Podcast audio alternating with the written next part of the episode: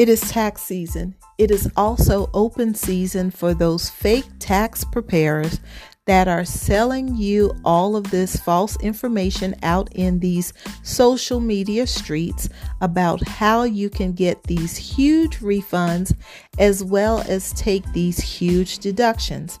I'm Deltrice Hart-Anderson, keeping the I R S out of the pocketbooks, wallets, and bank accounts of taxpayers, and I would like to share with you two stories of two dynamic duos that happen to not only get themselves in trouble, but also get their clients in trouble with the I R S.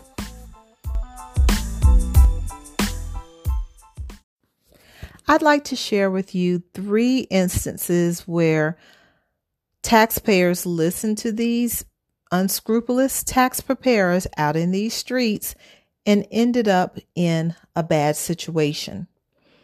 The first example I'd like to give to you is from Iran v. Backstrom and his co-conspirator, Yomarie Febres.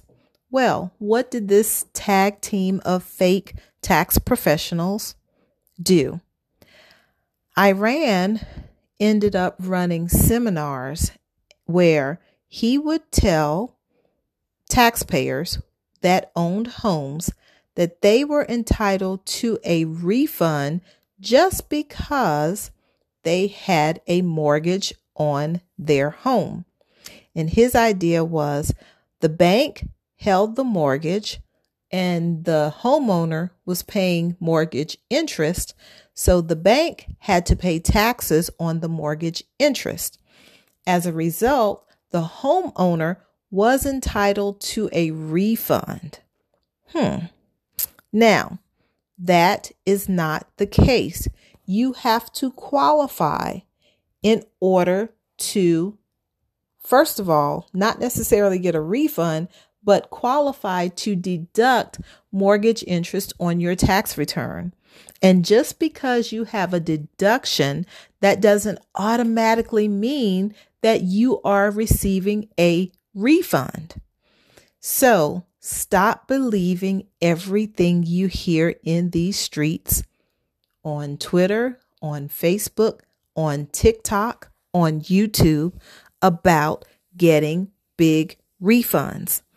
Now, how did, what part did the Yomarie Febres play in this?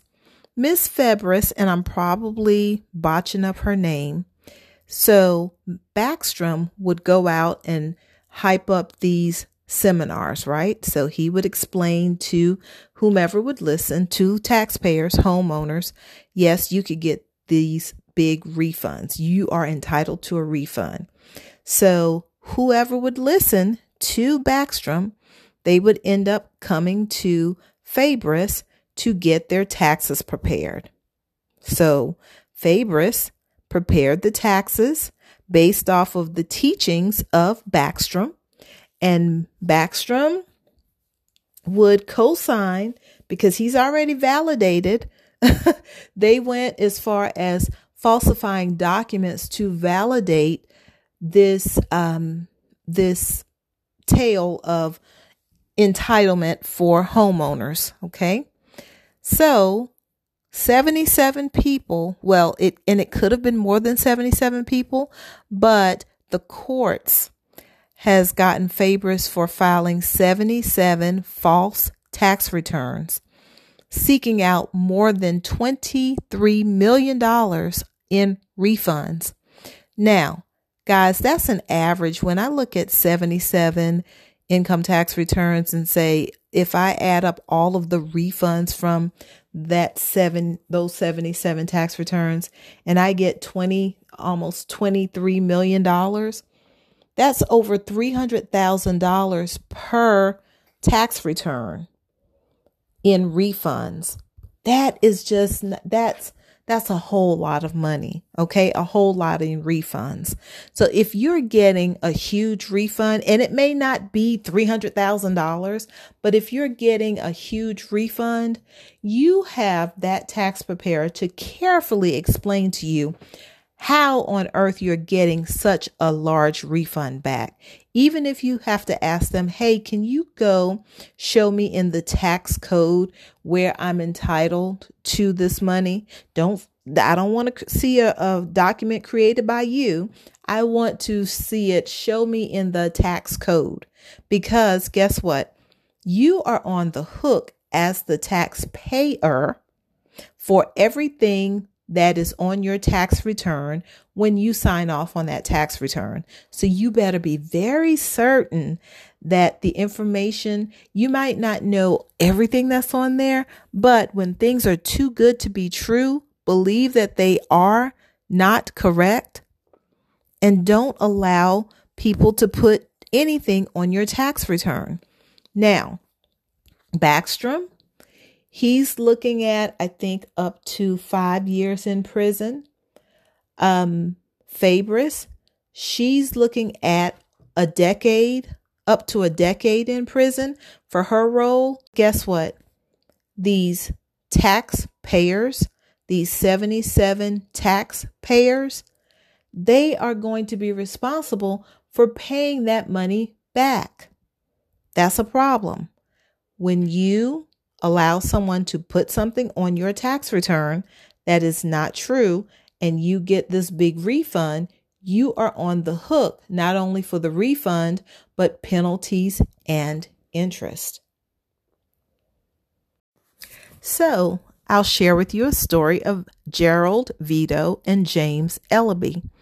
These two tax preparers out of Florida started to inflate expenses on their clients' tax returns so that they could minimize their tax liabilities. Okay. What type of expenses, you might ask? Well, charitable contributions, employee business expenses, medical expenses, business losses, things like that. Now, here's the thing, because I've seen this before when I've helped someone out of tax trouble. They allowed a tax preparer to put medical expenses that they did not pay for on their tax return. When you are deducting a medical expense, you have to have paid that expense. You, not your insurance company, okay? So if you had a surgery and that surgery was fifty thousand dollars, if your insurance paid forty-five thousand dollars of that fifty thousand dollars and you only had to pay five thousand dollars out of pocket, then five thousand dollars is what you are going to report on your tax return. You're not going to report the whole fifty thousand dollars because you did not pay the whole fifty thousand dollars, okay?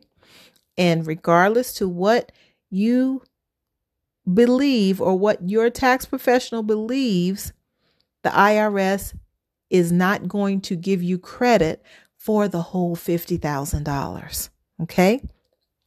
Charitable contributions. The I R S wants to see receipts. Okay? And not just on charitable contributions, but on everything. So if you don't have that receipt, when it's time for you to get your your taxes done, don't take the deduction. It's not worth it. I have seen grown men cry. I have witnessed people just very afraid because they've taken deductions and they've actually said, you know what? I thought that deduction was too good to be true. Well, if you feel it's too good to be true, don't allow your tax preparer to put it on your tax return. It is just not worth it in the end. They also, uh, this dynamic duo, I call them Vito and Ellaby, they also started to falsify records for business owners by taking these big business losses. You can't do that. Again, if you don't have the receipt, you don't want to take the deduction. There are so many other ways that you can reduce your tax liability. Get with someone, allow them to do tax planning for you, but don't try to defraud the government. Now, these two um, preparers, yes, they're in hot water with the I R S. But guess who else is in hot water with the I R S? Those taxpayers that allowed those big deductions, those big false deductions on their tax returns, because they have to account for those expenses. And if they cannot, they will have to pay money back if they received a refund, or they will owe. Now they may owe because they cannot take those deductions. Those deductions weren't real. So now they owe money. Either they owe some money back or they owe even more money back. So you don't want to put yourself in a bad situation. You want to get with professionals that are honest so that you will not have to look over your shoulder, or you won't have to pay money back unnecessarily. Now, anybody can make a mistake. A mistake is one thing, but if you have multiple people getting the, having the same complaints that they're receiving letters from the I R S because their tax return was prepared prepared fraudulently, or they're receiving audit letters, there's something wrong. And that's what happened. Many of the customers, they started receiving audit letters, and that was a red flag. Okay. So please, guys, keep in mind when you are choosing a tax professional, be careful who you listen to out in these streets. Everything that's flashing and so and people talking all fast and um, music and just saying what they can do and how they can do it, you need to check the receipts on them. Again, it is okay to ask, where in the tax law is it where I can claim this deduction? So if you have never gotten a huge refund before, but now all of a sudden your refund is so big, ask them to compare your last year's tax return to this year's tax return and see why there's such a big difference. Ask them, don't be afraid to ask them, could they just show you in the tax code where they can, t- where where is it legal for you to take an expense as such? It's really okay to do that.